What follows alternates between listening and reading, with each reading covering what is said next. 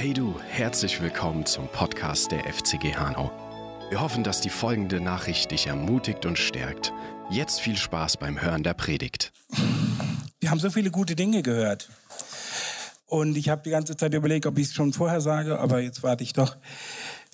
Ulla und ich beschäftigen uns, oder seit gestern kam ganz stark, dass die Schöpfung darauf wartet, dass wir Söhne Gottes offenbar werden. Dass die seufzt darunter, dass wir und wir haben gesagt, wie sieht denn das praktisch aus? Und eben haben wir schon ein paar Dinge davon gehört, wie das praktisch aussieht, indem wir, äh, indem wir uns wecken lassen zum Beten, indem wir uns erschüttern lassen, indem wir uns äh, zeigen, Dinge zeigen lassen, die wir loslassen können. Und ich glaube, dass unsere, unser Land, diese Schöpfung, die Menschen darauf warten, dass wir mehr und mehr offenbar werden als Söhne und Töchter Gottes die Autorität haben, die Herrschaft haben und die das auch anwenden und wir uns nicht so sehr unter die Furcht bringen lassen, wo wird das noch hinführen und wie wird das enden und was passiert da, sondern dass wir uns ähm, ja als Söhne und Töchter Gottes zeigen lassen, lassen, dass Gott uns offenbar zeigen kann und dass Menschen das sehen und dass wir mutig sind, wieder Zeugnis zu geben, voranzugehen und davon zu erzählen. Ja, und das fällt nicht anderen überlassen. Das war jetzt nur noch mal kurz. es ist spannend, nach so einer Zeit in eine Predigt zu gehen, weil man denkt, wir haben so viele gute Dinge gehört und es bewegt sicherlich den einen oder anderen schon eine ganze Menge. Aber ich will es trotzdem, trotzdem wagen, da hineinzugehen. Ähm, wir kommen ja vom Auferstehungssonntag her. Wir haben letzten Sonntag über die Freude gehört, die aufbricht, die in uns ist und die uns nach vorne bringen soll. Ähm, nach der Auferstehung folgte damals eine Zeit, wenn ihr das mal nachlest in den Evangelien, wo Jesus seinen Jüngern begegnet ist, wo er Menschen begegnet ist, als der Auferstandene. Und, und so ganz, ähm, das, ich finde das sehr spannend, das zu lesen und da, darin das zu vertiefen, dass jeder sein persönliches Treffen mit Jesus hatte. Also es, er hat nicht alle nur zusammengerufen und sagt, so, jetzt erkläre ich es euch ganz kurz und dann gehen wir weiter, sondern er ist jedem ganz persönlich begegnet. Er ist, ein, er ist Frauen begegnet, die voller Angst ans Grab gegangen sind. Wie sollen das werden? Was passiert denn da? Und, und er hat gesagt, fürchtet euch nicht. Das war das, was sie hören mussten. Dann war eine dabei, zu der sagte er nur Maria. Und wusch, war, war alles weg. Ja, anderen hat er gesagt, oh ihr Kleingläubigen, wieso seid ihr so träge zu kapieren, was das Wort Gottes sagt, auf dem Weg nach Emmaus? Ist ihm begegnet und er hat ihn die Augen geöffnet durch das Wort, durch das, was geschrieben steht, durch das, was da steht. Und was mir besonders gut gefällt, jetzt werdet ihr gleich schmunzeln, ist, einigen hat er ein Frühstück gemacht. ja, wir denken immer, das muss alles so hochheilig hergehen. Das kam danach, aber erstmal hat er Brot und Fische bereitet und hat gesagt, lass uns mal zusammen frühstücken und dann gucken wir mal, wie es weitergeht. Und dann ging es ganz schön heftig weiter, Johannes 20 und 21 nachzulesen. Also jeder hat seinen Treffen gehabt, seine Begegnung mit Jesus, dem Auferstandenen, ganz persönlich. Weil jeder ging ja auch unterschiedlich damit um, dass Jesus gestorben war, dass er begraben wurde. Und jetzt soll er auch noch auferstanden sein. Jetzt soll er auch noch leben. Es wird ja immer verrückter. Es wird ja immer, immer chaotischer. Und plötzlich waren sie so allein. Viele fühlten sich allein. Allein ohne ihren Meister, der war gestorben unerfüllte Erwartungen. Sie hatten so viel erwartet, sie hatten sich so viel erträumt, sie hatten so viel Hoffnung gehabt in diesen Jesus. Und dann nageln die den ans Kreuz und beerdigen den. Wo, wie kann das sein? Wo, wo, ja, die standen einfach hilflos da, wie wir manchmal auch, und wussten nicht mehr, und wussten nicht mehr weiter. Und es löste sich für jeden eigentlich erst dann, wenn er vor Jesus stand oder Jesus vor ihm stand, ihr stand, wenn diese Begegnungen stattgefunden haben. Und ich bin zutiefst überzeugt, das hat viel mit unserem Leben heute zu tun. Ihr wisst ja alle mittlerweile, hat sich rumgesprochen, dass ich ziemlich krank war im Herbst, einige Monate ausgefallen bin. Und ich habe mich auch allein gefühlt in dieser Zeit oftmals. Habe das Gefühl gehabt, puh, also nicht nur allein vom Menschen, da habe ich manchmal sogar gesagt, ich will gar nichts hören und nichts sehen. Aber auch so, ja, wo ist denn das Ganze jetzt? Wo ist das, was ich verkündige, was ich glaube, wofür ich bete? Ähm, so, so eingeschränkter Besuch in der Klinik, man durfte nicht und was auch immer oder auch zu Hause. Äh, ich konnte auch nirgendwo hingehen, war selten hier im Gottesdienst oder woanders. Einfach eingenommen von meiner Krankheit, von meinen Schmerzen, ähm, alleine konnten auch nicht viel gut nachvollziehen. Manche sagten, ja, das kenne ich, das habe ich auch. Aber andere sagten, na ja, bete halt und reiß dich ein bisschen zusammen und das wird schon. Ähm, ich war da ziemlich eingenommen. Und in diesen Zeiten habe ich auch oft an Menschen denken müssen und ich bin auch einigen im Krankenhaus begegnet, denen es auch so ähnlich ging oder so auch gar noch schlimmer ging. Menschen, die eh schon wenig Kontakte haben und dann auf Corona bedingt überhaupt keiner zu ihnen kommen durfte, keine Kontakte stattgefunden haben, niemand hat sie besucht, ähm,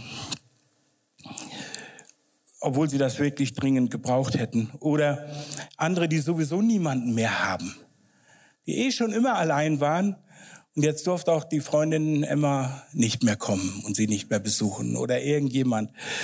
Ähm, ich werde gerade erinnert, einmal in einem der Krankenhäuser, wo ich war, kam plötzlich eine Dame in Grün rein mit und machte einen Besuchsdienst. Ja, und fragte, brauchen Sie irgendwas? Kann ich Ihnen was einkaufen? Kann ich Ihnen was besorgen? Brauchen Sie irgendwas? So diese grünen Damen, glaube ich, oder wie immer die sich nennen, vom Krankenhaus. Das erste Mal, dass mir das begegnet ist, auch nur einmal. Aber ich habe gedacht, was für eine tolle Sache, oder? Die gehen einfach zu jemandem ins Zimmer und fragen und sicherlich ergeben sich da die einen oder anderen guten Gespräche auch.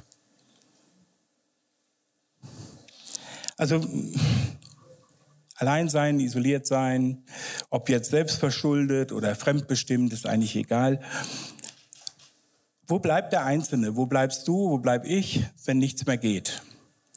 Was ist dann? Sind wir allein? Vielleicht sogar auch noch in der Masse, vielleicht auch hier heute Morgen unter, unter Geschwistern und wir fühlen uns trotzdem allein und vergessen oder übersehen. Das Ganze heute Morgen dreht sich letztendlich darum, Spannung. Oh.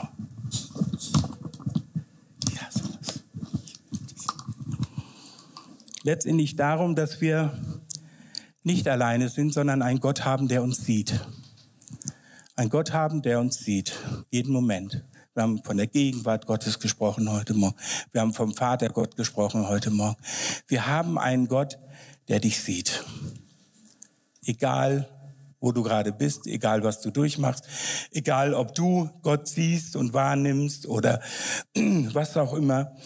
Wir haben einen Gott, der uns sieht. Und darum geht es heute Morgen weil unser Vater im Himmel, das sagt schon der, das Wort Vater, ein sehr persönlicher Gott ist. Ich bin so froh, dass ich keinen anonymen oder fernen Gott dienen muss, der irgendwann mal was aufgeschrieben hat und gesagt hat, hier jetzt nimm, leb danach und wenn du Glück hast und ich gut gelaunt bin, kommst du danach auch zu mir. Sondern ich habe einen Gott der Nähe. Ich habe einen persönlichen Gott. Ich habe einen Vater im Himmel, der mich sieht und der Anteil nimmt an meinem Leben. Also wie gesagt, mich beschäftigt das seit September. Und mir war damals noch nicht bewusst, dass das sogar die Jahreslosung für 2023 wird.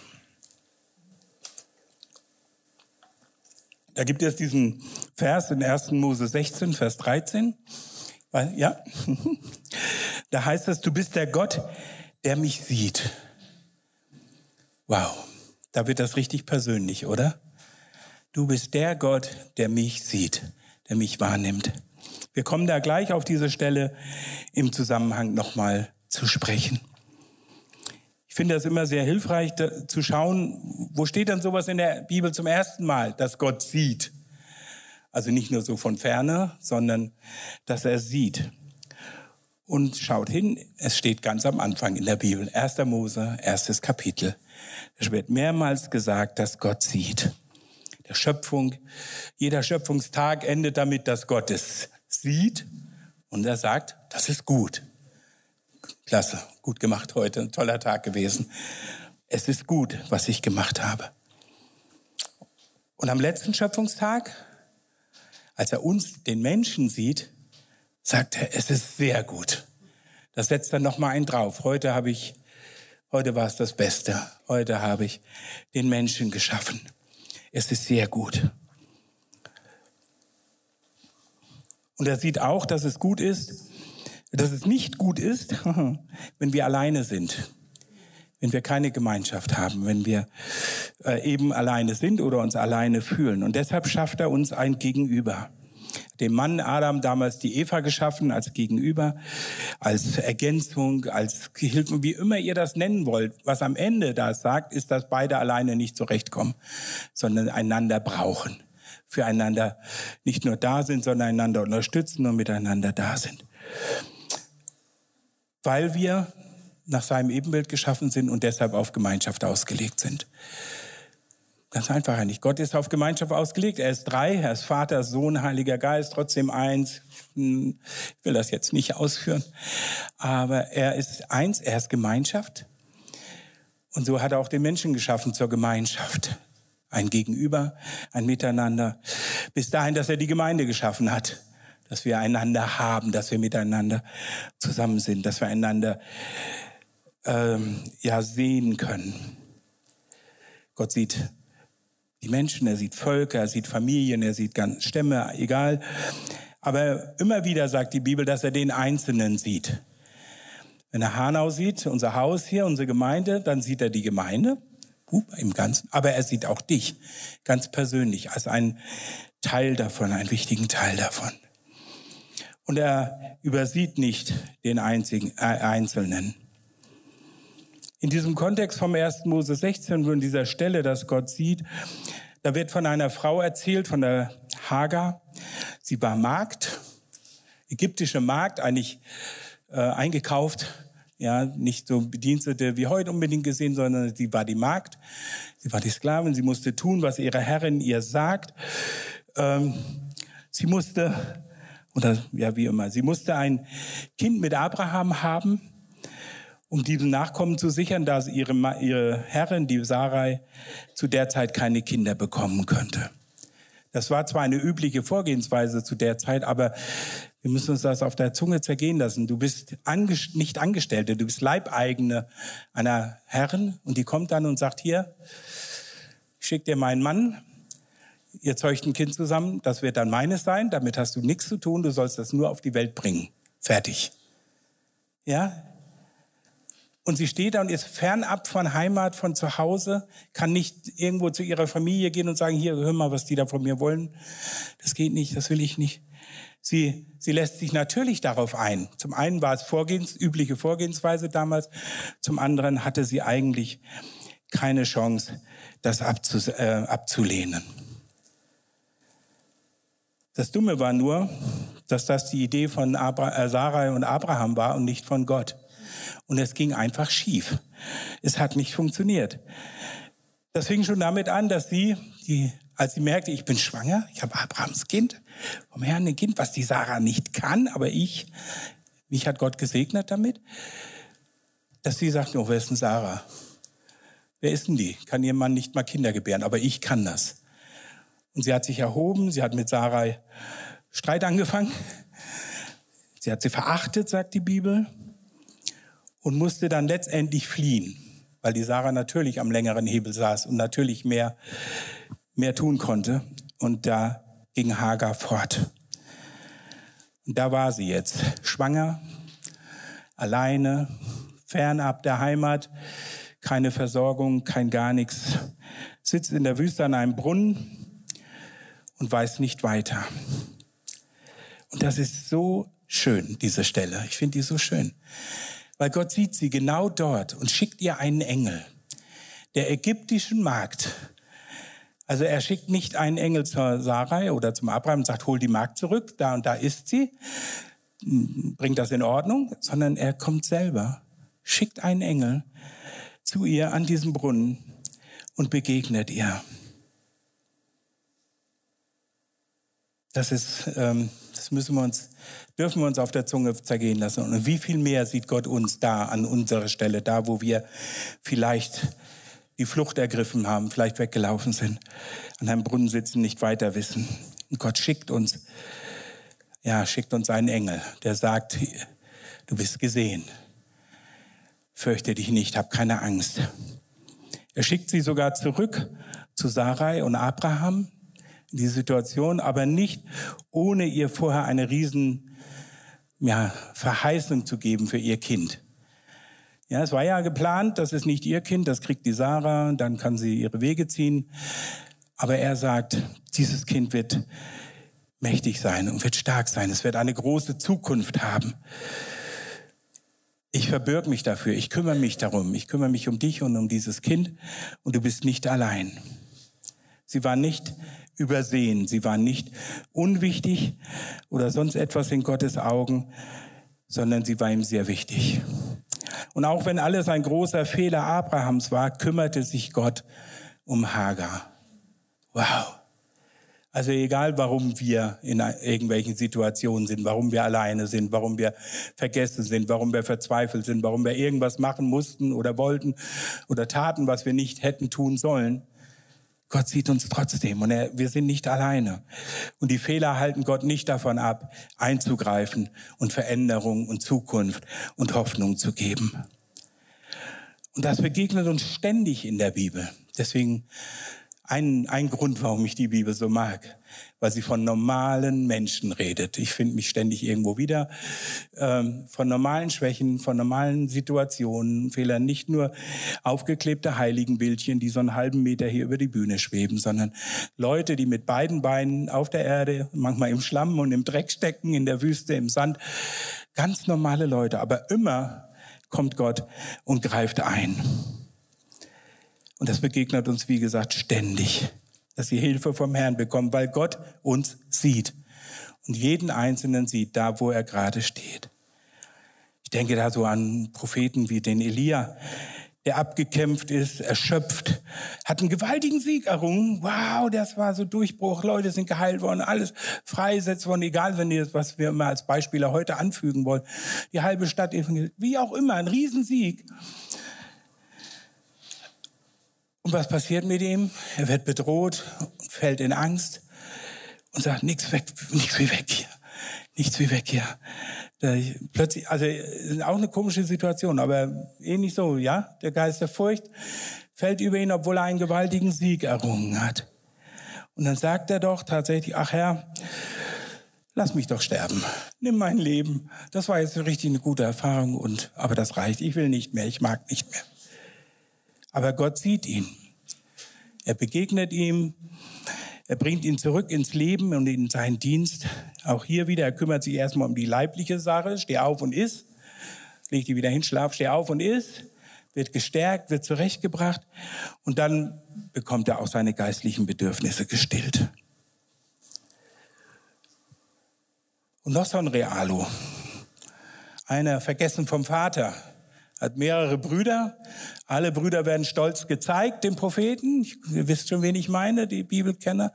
Stolz gezeigt, hier, guck mal, stark, toll gewachsen, mein Sohn.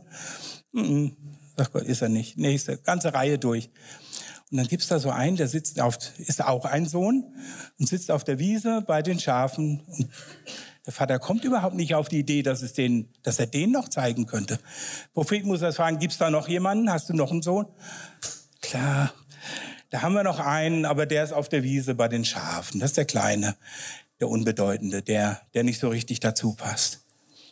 Und Gott hat ihn längst gesehen. Gott hat ihn längst gesehen. David wusste nichts davon in dem Moment, dass er zum König gesalbt werden sollte, dass Gott ihn berufen hat, das Land zu ein, dass Gott ihn berufen hat, ähm, den Lobpreis wieder aufzurichten, dass Gott ihn berufen hat, Riesendinge zu tun. Keine Ahnung. Er wusste nur, ich kenne Gott, ich vertraue ihm, ich erlebe ihn jeden Tag. Und Gott sieht ihn und er ruft ihn raus und er bringt ihn zurecht und zu Würde. Er lässt ihn zum König salben. Hm. Dann sagst du, na ich stecke weder in der Wüste fest, noch hüte ich irgendwelche Schafe oder werde benachteiligt oder was auch immer. Eigentlich bin ich so ganz normal. Ich gehe schon immer hierher, ist irgendwie alles normal, alles gut. Dann darf ich dich mal an Nathanael erinnern im Johannesevangelium. auch der Normalo schlechthin, ein rechtschaffener Israelit ohne Falschheit. Er machte alles richtig, alles, was gemacht werden musste, war, passt, ja, war eigentlich alles gut.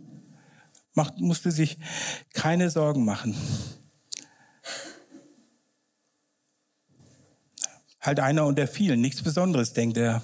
Aber Jesus sieht ihn, sieht ihn da sitzen, kennt sein Herz, ruft ihn heraus und beginnt seine Geschichte mit diesem Mann, mit dem Normalo, mit dem, der sagt, na ja, was ist halt so, ne? Ich lebe so und das ist alles okay, ist alles gut.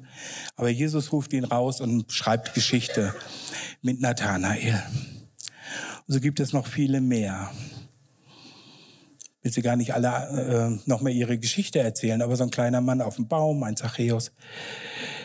Einer, der mir noch besonders aufgefallen ist, der hat, soweit ich das weiß, keinen Namen, der genannt wird.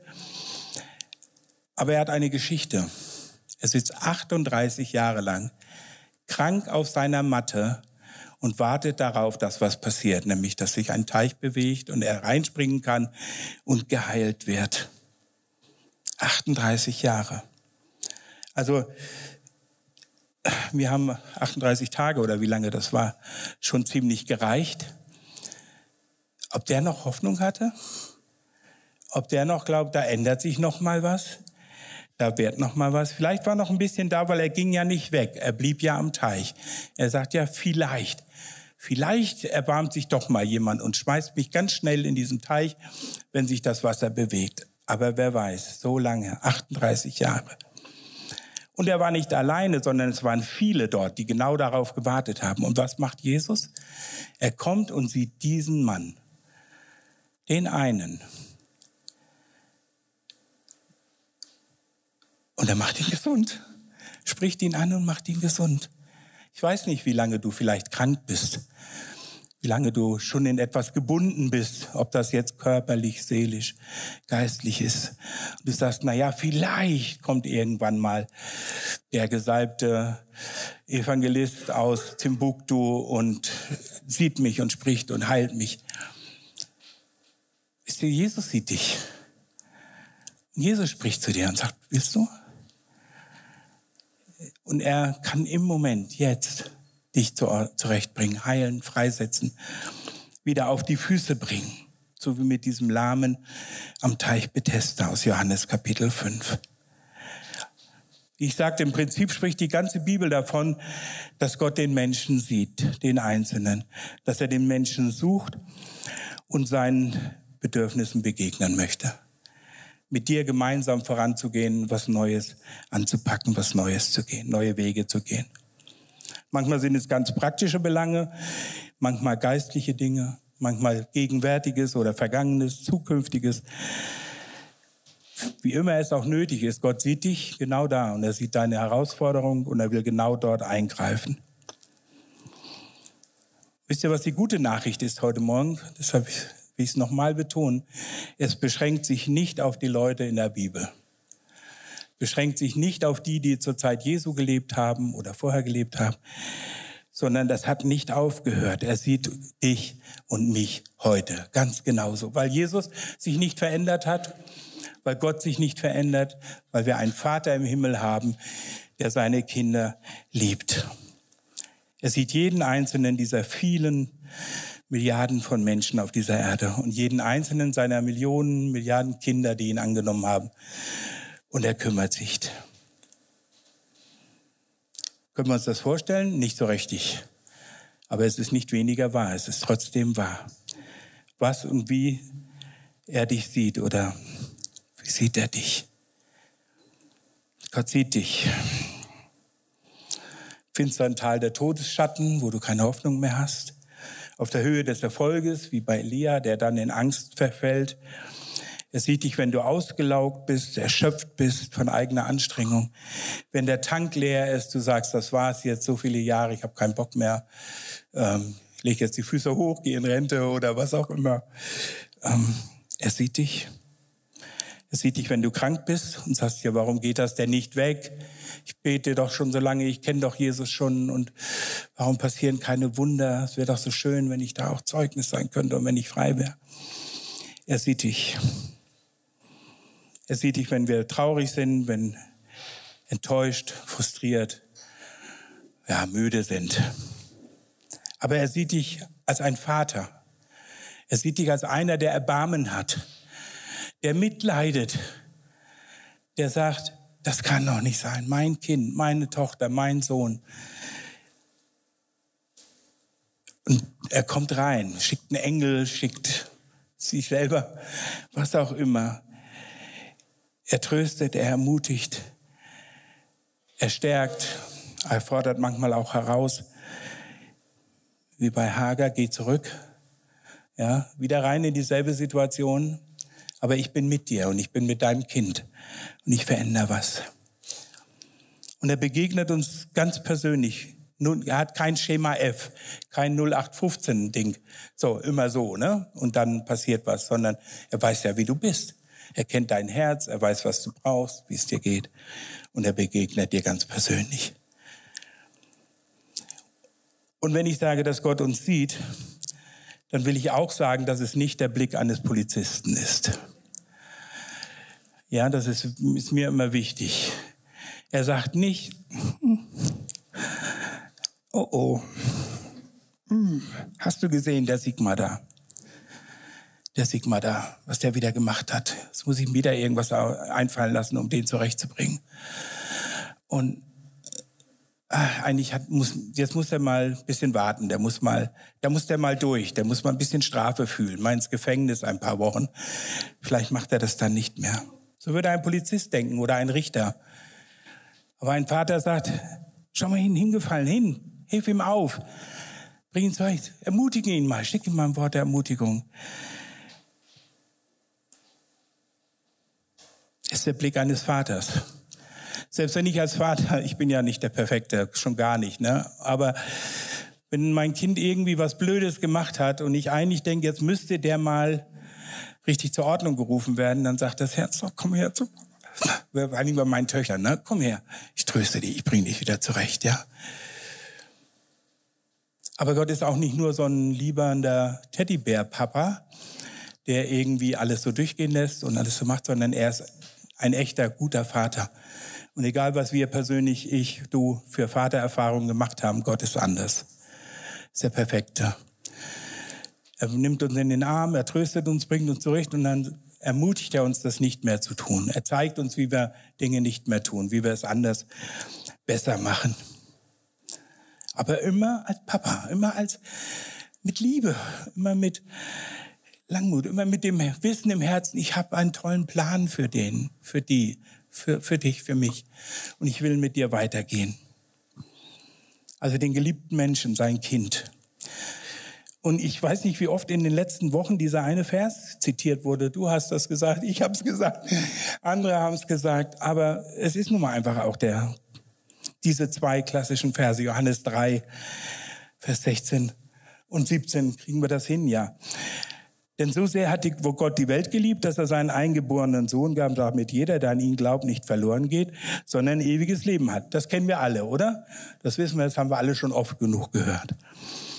Aber Vers 17 sagt, denn Gott hat seinen Sohn nicht in die Welt gesandt, damit er die Welt richte, sondern damit die Welt durch ihn gerettet wird.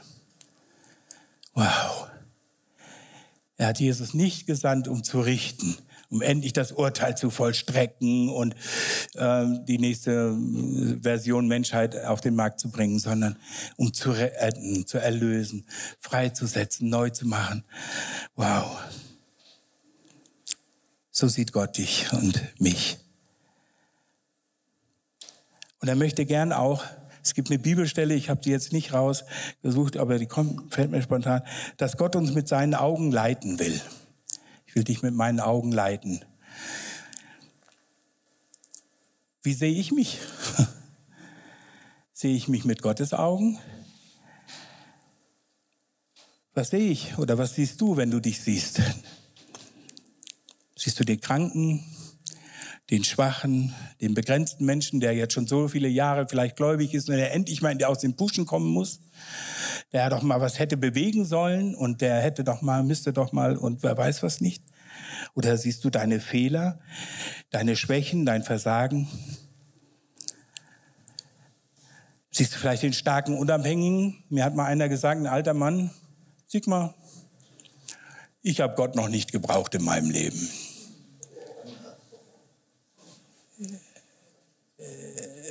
Ja, er war einfach so überzeugt, ich muss alleine mein Leben leben und ich muss das in Ordnung bringen. Und so schlimm war es noch nicht, dass ich hätte ein übernatürliches Eingreifen gebraucht. Ich krieg das hin. Ich habe bisher alles gemeistert, ich krieg auch das hin. Wie sehen wir uns? Als den, der alles schaffen kann oder auch alles schaffen muss. Als den, der weiß, hilft dir selbst, dann hilft dir Gott. Wenn du dir selbst nicht hilfst, hilft dir Gott auch nicht. Hm. Oder sehen wir den von Gott geliebten, gerecht gesprochenen, wiederhergestellten Menschen, den, der wir am inwendigen Menschen sind? Sehen wir uns als, und, und sein Erlösungswerk an uns als vollkommen, als einmalig? Sehen wir uns als geliebt, gewollt und angenommen? Wow.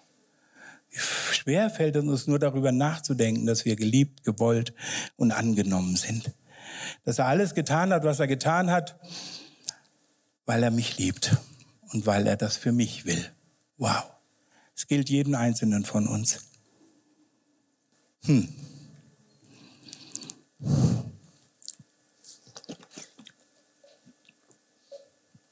Können wir das glauben? Also heute Morgen hier im Gottesdienst wahrscheinlich schon, weil so viele gute Sachen, wie wir gehört haben, was wir gesungen haben, Gegenwart Gottes. Aber wie ist das im Alltag? Vielleicht denkst du, wo ist das bei mir? Ganz persönlich. Ich. Wo sieht Gott mich? Ich fühle das überhaupt nicht, dass ich gesehen werde, dass ich geliebt bin, gewollt, angenommen, versorgt, umsorgt.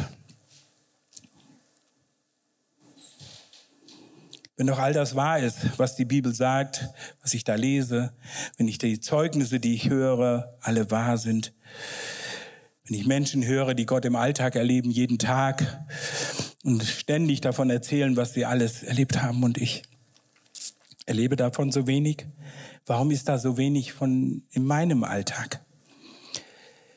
Es ist eine Frage, die mich manches Mal bewegt, auch ganz persönlich bewegt, will ich gar nicht äh, hinterm Busch halten. Aber mir hat vor einigen Monaten ganz, ein Vers ganz neu geholfen, ähm, mich in diesem ganzen Paket zu sehen. Und das, mich auch so zu sehen, wie Gott mich sieht. Im Hebräer 4, Vers 2 steht, denn auch uns ist eine Heilsbotschaft verkündigt worden, gleich wie jenen. Aber das Wort der Verkündigung hat jenen nicht geholfen, weil es bei den Hörern nicht mit dem Glauben verbunden war. Hm. Hm. Hm. Manchmal oder oft oder fast immer muss ich glauben, was Gott zu mir sagt und sagen, okay, Gott, ich ich verstehe das nicht, ich fühle das nicht, ich sehe das nicht, aber ich wage es, dir zu glauben und dir zu vertrauen, dass dem so ist.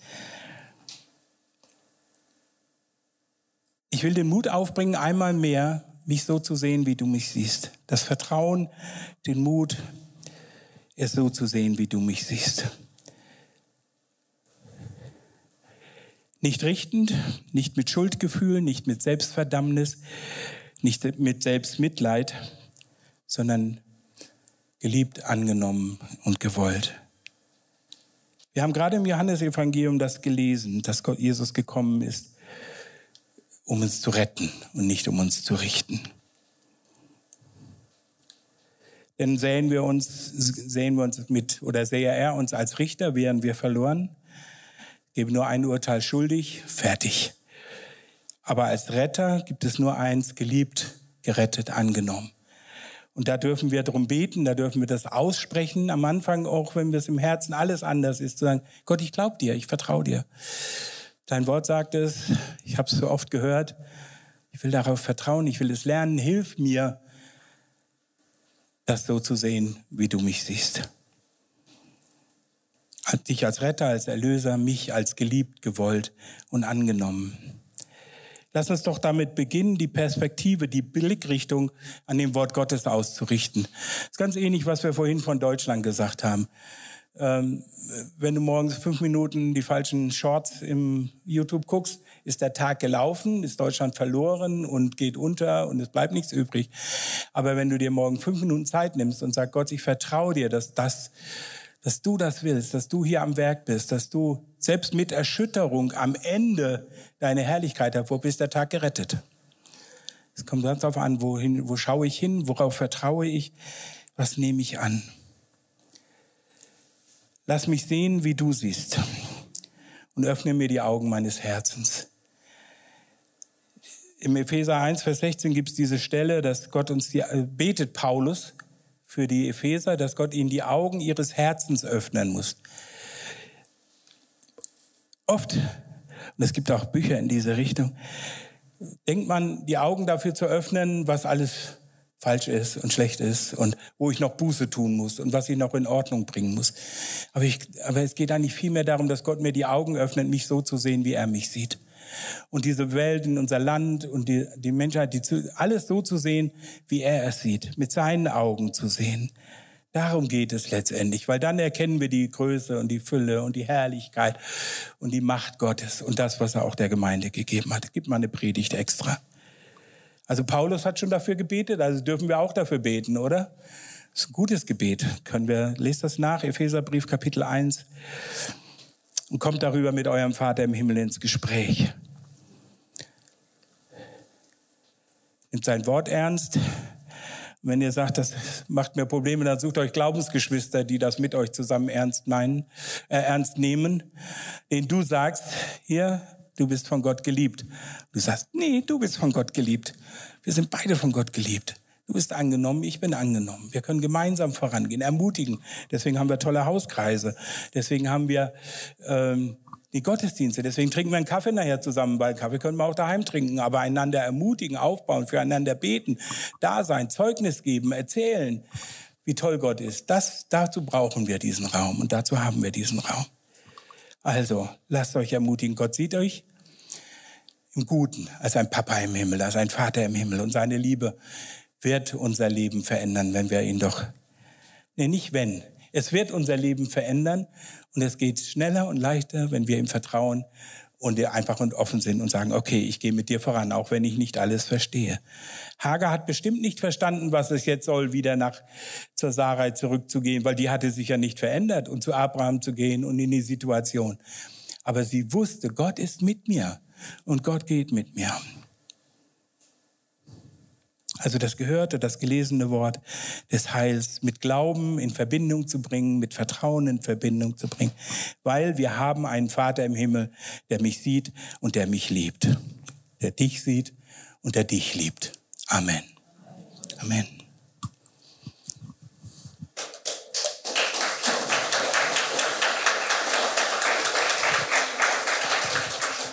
Darf ich kurz beten noch? Halleluja. Halleluja. Vater im Himmel, das ist so, hm, das ist so gewaltig, dass du mich siehst und jeden einzelnen meiner Geschwister, aber auch letztendlich jeden Menschen siehst und liebst und das Beste im Sinn hast für uns. Das springt meine, in meinen Kopf, mein Hirn, aber es ist dennoch wahr und ich danke dir einfach dafür. Und ich bete heute Morgen, Vater, gerade da, wo es jemanden schwerfällt, zu sagen, ja, das klingt alles so gut, aber ich sitze hier schon 38 Jahre oder ich habe schon die und die Erfahrung. Ich bete heute Morgen, Vater im Himmel, dass du dich einmal mehr offenbarst als der liebende Vater. Und dass du einen Engel sendest, jetzt in diesem Moment, genau zu dieser Person und zu ihren Herzen sprichst dass ein Engel ist, eines Glaubensgeschwister oder ein, ein anderer Engel, dass du hineinwirkst und dass du Heilung und Wiederherstellung schenkst. Das, was du längst erworben hast am Kreuz von Golgatha. Und ich danke dir, dass ich, dass ich einen liebenden Vater im Himmel habe, der mein Gott ist, der einfach mit, mit uns vorangehen möchte. Und ich danke dir dafür. Ich gebe dir alle Ehre. Ich bete, dass wir nicht nur uns selbst und unsere persönliche Situation mit deinen Augen sehen, sondern auch unser Land, unsere Umgebung, unsere Familien schon, die, die dich noch nicht kennen, mit deinen Augen sehen, geliebt, gewollt, angenommen und ihnen gute Botschaft bringen, Herr. Ja.